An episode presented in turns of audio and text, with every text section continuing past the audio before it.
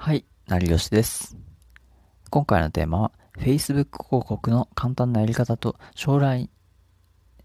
に伸びる理由っていうのを話していこうと思います。で、まあ、主な内容としては、Facebook 広告のま簡単なやり方っていうのを解説と、将来に Facebook 広告が伸びる理由と、Facebook 広告での稼ぎ方っていうのまで話をできればなと思います。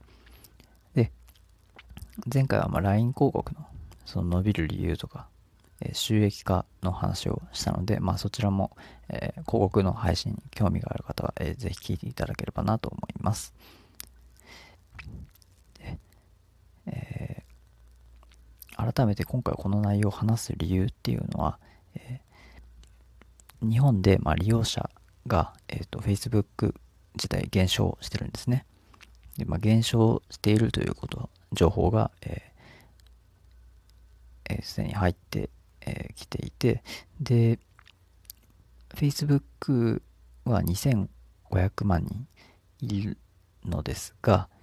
えー、Twitter の利用者は4500万人と、まあ、かなり、えー、倍近く差が出ているという状況で、まあ、これは現在2020年10月の段階の話ですが、まあ、Facebook の、えー、利用者っていうのは年々減っているていう状態なんですね。とはいえ、広告自体は配信化されているという状態なので、あくまで、え、利用者は年々減っているとはいええ、Facebook にも広告を、え、出すという企業がいる。つまり、Facebook に広告を出して、それなりの効果が見込めるといった状態なんですね。つまり、えー、まだまだ Facebook での、えー、収益化は可能という、えー、流れもあるので、で、まあ、個人的にその、えー、入った情報も合わせて、まあ、今後 Facebook は将来的に伸びるのではないかという理由を、えー、話していきたいと思います。インスタグラム広告も同時に配信ができるというメリットもありますね。インスタグラムにも、え広告は配信ができますが、まあ、その Facebook 広告を配信する際に、インスタグラムにも同時に広告を配信するということが、えできるのが、ま、配信者側の、えメリットになるかなと思いますね。で、え今回のその本題、主張を、え話していくと、まあ、主に3つですね。えー、Facebook が EC サイトに注力してるから、えー、個人販売の稼ぎ方が増えていくから、潜在顧客に配信すれば売れやすいから、この3つですね。この3つに関してちょっと具体的に、えー、例を交えて、えー、掘り下げていければなと思います。で、まず Facebook が EC サイトに注力してるから、これに関しては、えー、Facebook が、え、EC サイトの、え、システムとして Facebook ショップというものを、え、導入がされています。でまあ、これに関して言うと、以前インスタグラムでも、同様に EC サイト事業が伸びているんですね。つまり、インスタグラムで、えー、より、まあ、女性受けしやすい、えー、商品とか、えー、デザインを重視した、まあ、商品とかをインスタグラムを通じて販売するとか、まあ、商品を認知させるという、え目的は、ま企業、中小企業とかを中心に、え利用していたんですけど、まあ、実際に、えどんどん個人のその販売が増えている状態なので、え個人でもそういった、えインスタグラムでの販売をする人が増えているんですね。でさらに合わせて Facebook でも同様に、え販売が可能になっているので、まあ、このまま、えー、Facebook で、え広告を配信しつつ、え、商品を広告から売っていくという仕組みから、やはり Facebook での商品の販売もしやすくなっているという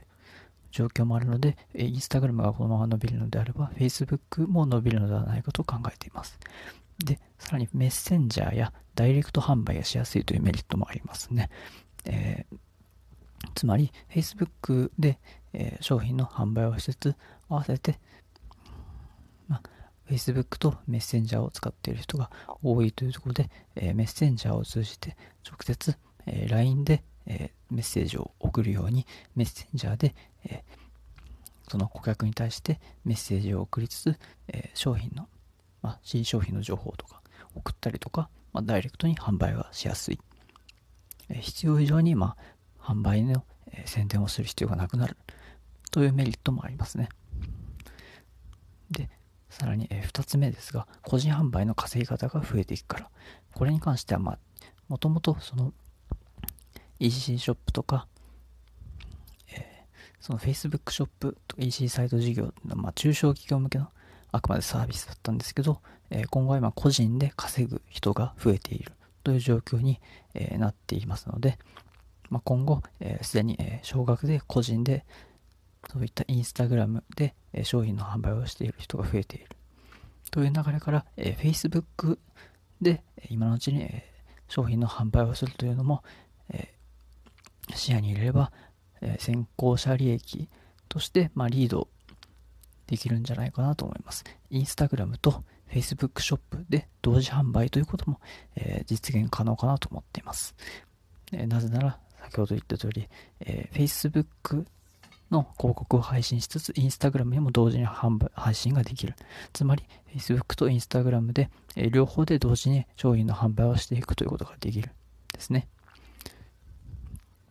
さらに、ま潜在顧客に、ま配信すれば売れやすいから。まあ、つまり、えー、潜在顧客に、えー、広告を配信しつつ、で、さらに商品の購入につながれば、その後に、えー、Facebook の、えヘビーユーザーに対して、だったら Facebook を長期的に使っているユーザーなので、え今後もアプローチ、え商品の誘導とかをしていけば、まあ、売りやすいという状況が作りやすいのかなと思います。でさらに、まあ、利用者が少ないことは問題ない、えー、利用者が少ないからといって商品が売れないというわけではありません。えー利用者が少なくても、えー、自分の商品に合ったユーザーにアプローチしていけば、それなりの売り上げは出せるのかなというふうに考えてますね。で、えー、僕の場合、えー、成吉の場合は、えー、Facebook 広告を、えー、実際に配信をしました。配信をした経験がありまして、で、Instagram 広告にも、え、同時に配信をしたんですね。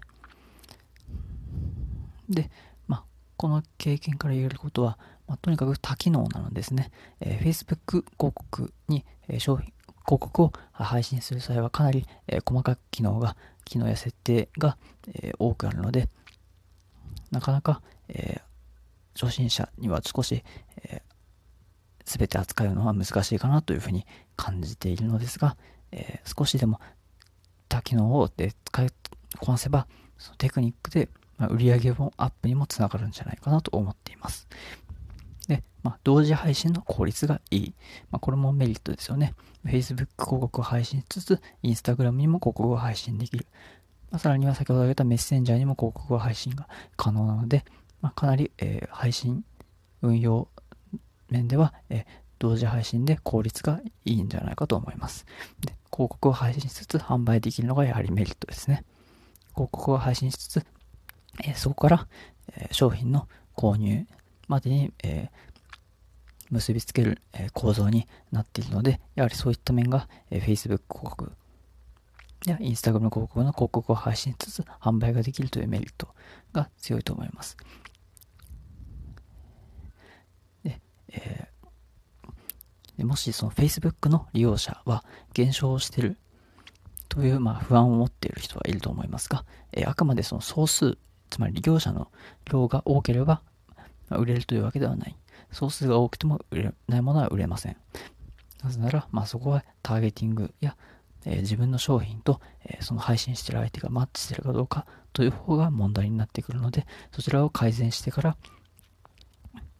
えー、改めて配信をして、えもし売れなかったら、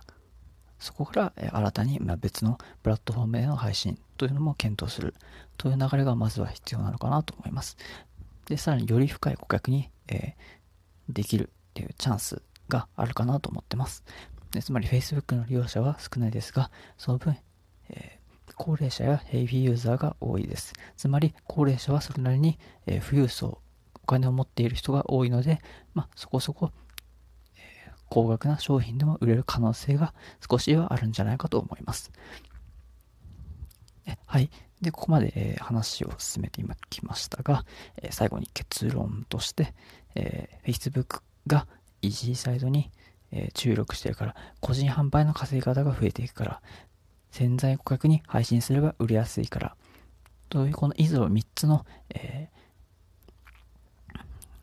要素が Facebook 広告の簡単な、えやり方と将来に、え伸びる理由というテーマで、え話していきました。